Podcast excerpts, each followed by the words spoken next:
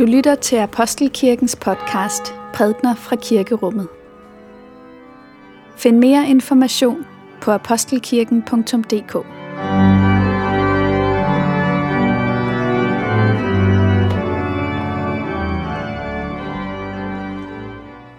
Denne hellige lektie skrives i 4. Mosebog. Lad os takke for Guds ord.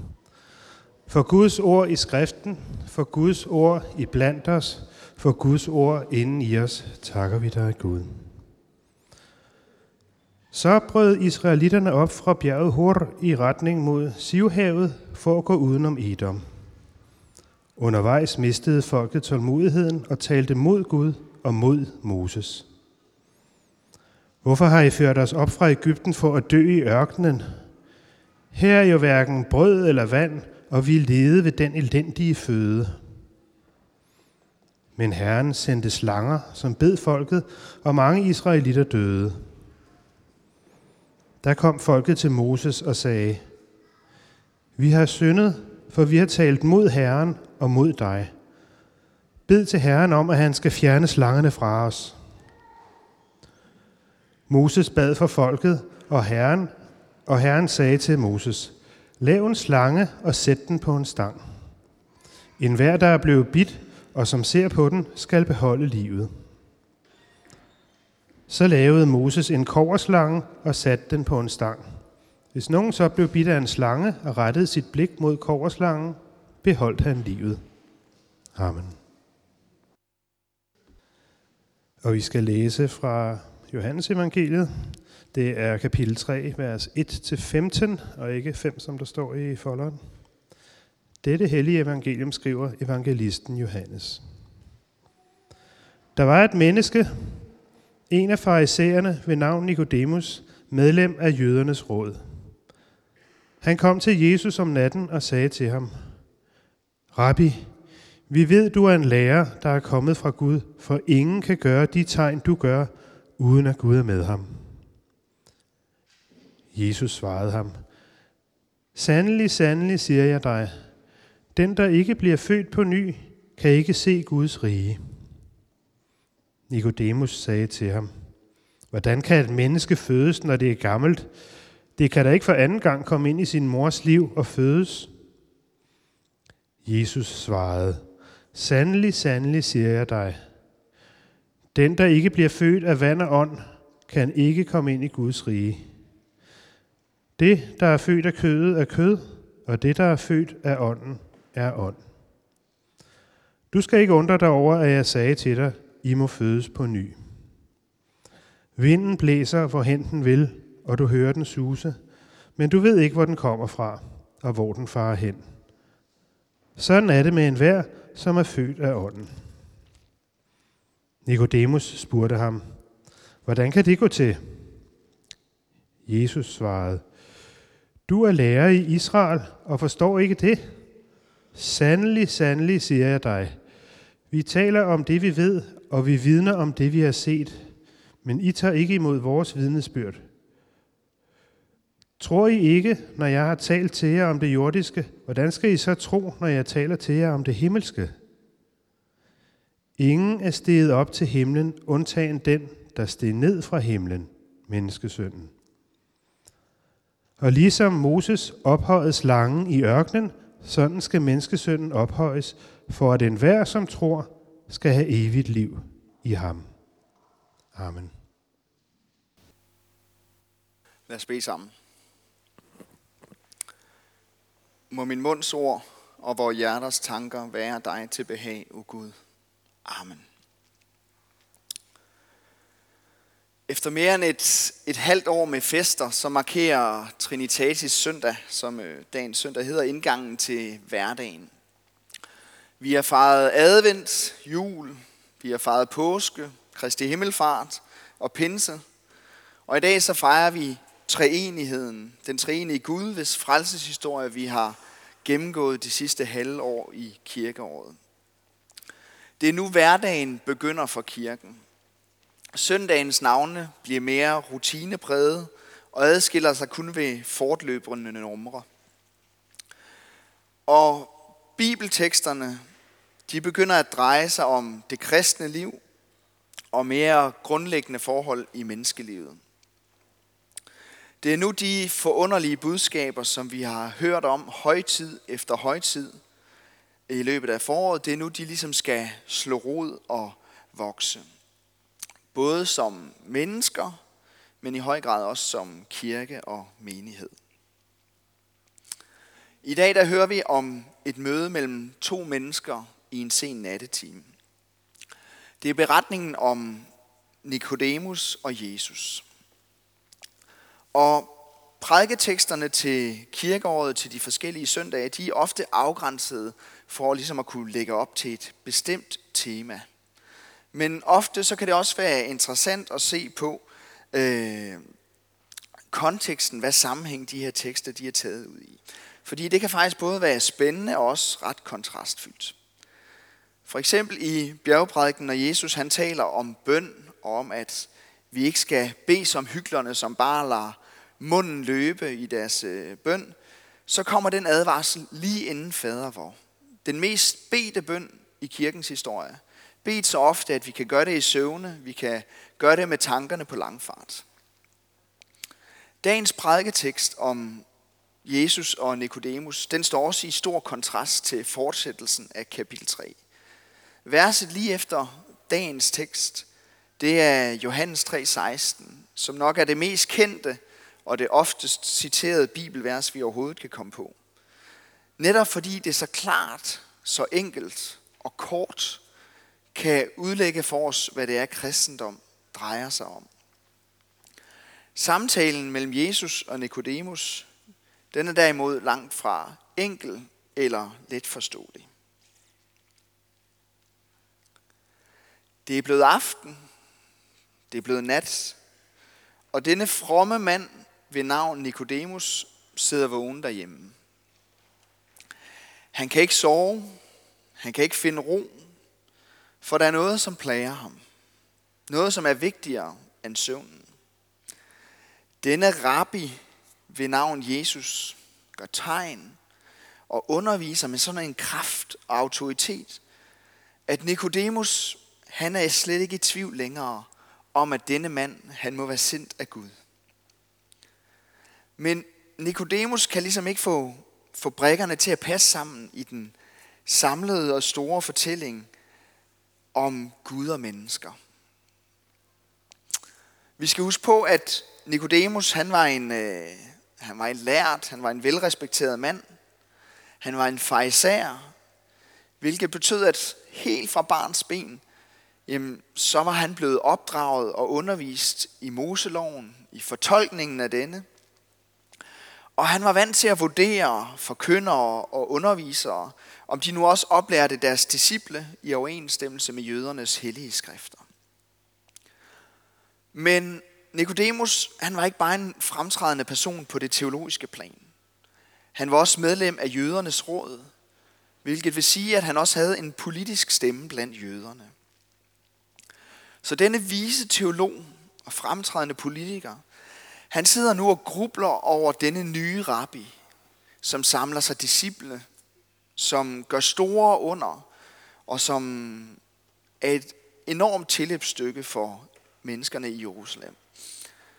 Denne Jesus, som har stor visdom om Gud, og som måske også har politiske ambitioner. Det er mørkt, og der er stille udenfor, og Nikodemus han våger sig ud i natten. Natten, som er mørk, og som gør, at ting kan gøres i det skjulte. Natten, hvor lyssky aktiviteter de trives. Alt det, man ikke ønsker, andre skal se eller blande sig i. I dagslyset vil Nikodemus have været nødt til at agere som politikeren eller fejseren. Men den uro, han mærker i sit indre, den stikker dybere. Det er mennesket, Nikodemus, uden titler, uden prestige, som bevæger sig ud i natten. Han bliver nødt til at gå til kilden for at få afklaring på sine spørgsmål. Når vi møder fejsager i det nye testamente, som stiller spørgsmål, så er det oftest med skumle bagtanker. De vil se, om de kan fange Jesus i at sige noget, som de kan udråbe som strid med de hellige skrifter. Sådan beskrives Nikodemus ikke. Vi møder en oprigtig og søgende person, som opsøger Jesus stille og diskret i ly af natten. Herhjemme har vi lige haft både EU-valg og folketingsvalg. Forestil jer daværende statsminister Lars Løkke Rasmussen en sen aften sad og grublede i sin lejlighed i Nyhavn. Det er blevet mørkt og stille udenfor, men han kan ikke finde ro. Han begiver sig ud i natten for at opsøge sin politiske modstander, Mette Frederiksen, for at forklare, hvad det egentlig er, hun mener med sin politik. Det virker helt utænkeligt for os. Og når vores ledere i dag vil diskutere med hinanden, så foregår det mest over sociale medier, hvor de prøver at fange hinanden i fejltrin, i øh, ting, de siger, som ikke helt hænger sammen med, hvad de har sagt for lang, lang tid siden. Det at opsøge en person på tomandshånd, uden en masse, der skal bevidne det. Det vidner om genuine hensigter. Det vidner om en person, som ikke bare opsøger den anden for at få bekræftet sine egne antagelser, men som er oprigtigt interesseret i at få en dybere forståelse af den anden person. Det er sådan Nikodemus han opsøger Jesus. Jesus han sover heldigvis ikke. Og jeg tror godt, vi kan antage, at øh, Jesus har siddet og ventet på Nikodemus. Samtalen den begynder med, at Nikodemus bekræfter over for Jesus, at han er overbevist om, at Jesus kommer fra Gud. Nikodemus vil gerne være sikker på, at Jesus ikke tror, at det her det er et bagholdsangreb i ly af natten. Men inden Nikodemus han når at få stillet Jesus et eneste spørgsmål, så giver Jesus ham en ny sætning at tænke over. Han siger, den der ikke bliver født på ny, kan ikke se Guds rige. Vi får nogle gange at vide, at der ikke er nogen forkerte svar. Og Nikodemus' svar viser i hvor høj grad han stoler på, at hvad der er muligt for Gud, hvad der er muligt for Jesus, det langt kan overstige vores forståelse. Nikodemus han ved jo godt, at et voksen menneske ikke kan komme ind i sin mors mave. Men alligevel har han behov for at få afkræftet, at det ikke skulle være det, som Jesus mente. Han siger, hvordan kan et menneske fødes, når det er gammelt? Det kan da ikke for anden gang komme ind i sin mors mave, eller i sin mors liv og fødes. Vi kan næsten mærke usikkerheden i stemmen hos Nikodemus. Det kan ikke være det, Jesus han mener. Nikodemus, han tænker i praktik, han tænker i størrelsesforhold. Og man skal ikke have set særlig mange fødsler for at vide, at det er en ensrettet vej. Men det at blive født på ny, handler det i virkeligheden om plads og om størrelse. Når Jesus siger, at vi skal blive født på ny, kan det måske i virkeligheden være en, en god anledning til at se på, hvad det i hele taget vil sige at blive født.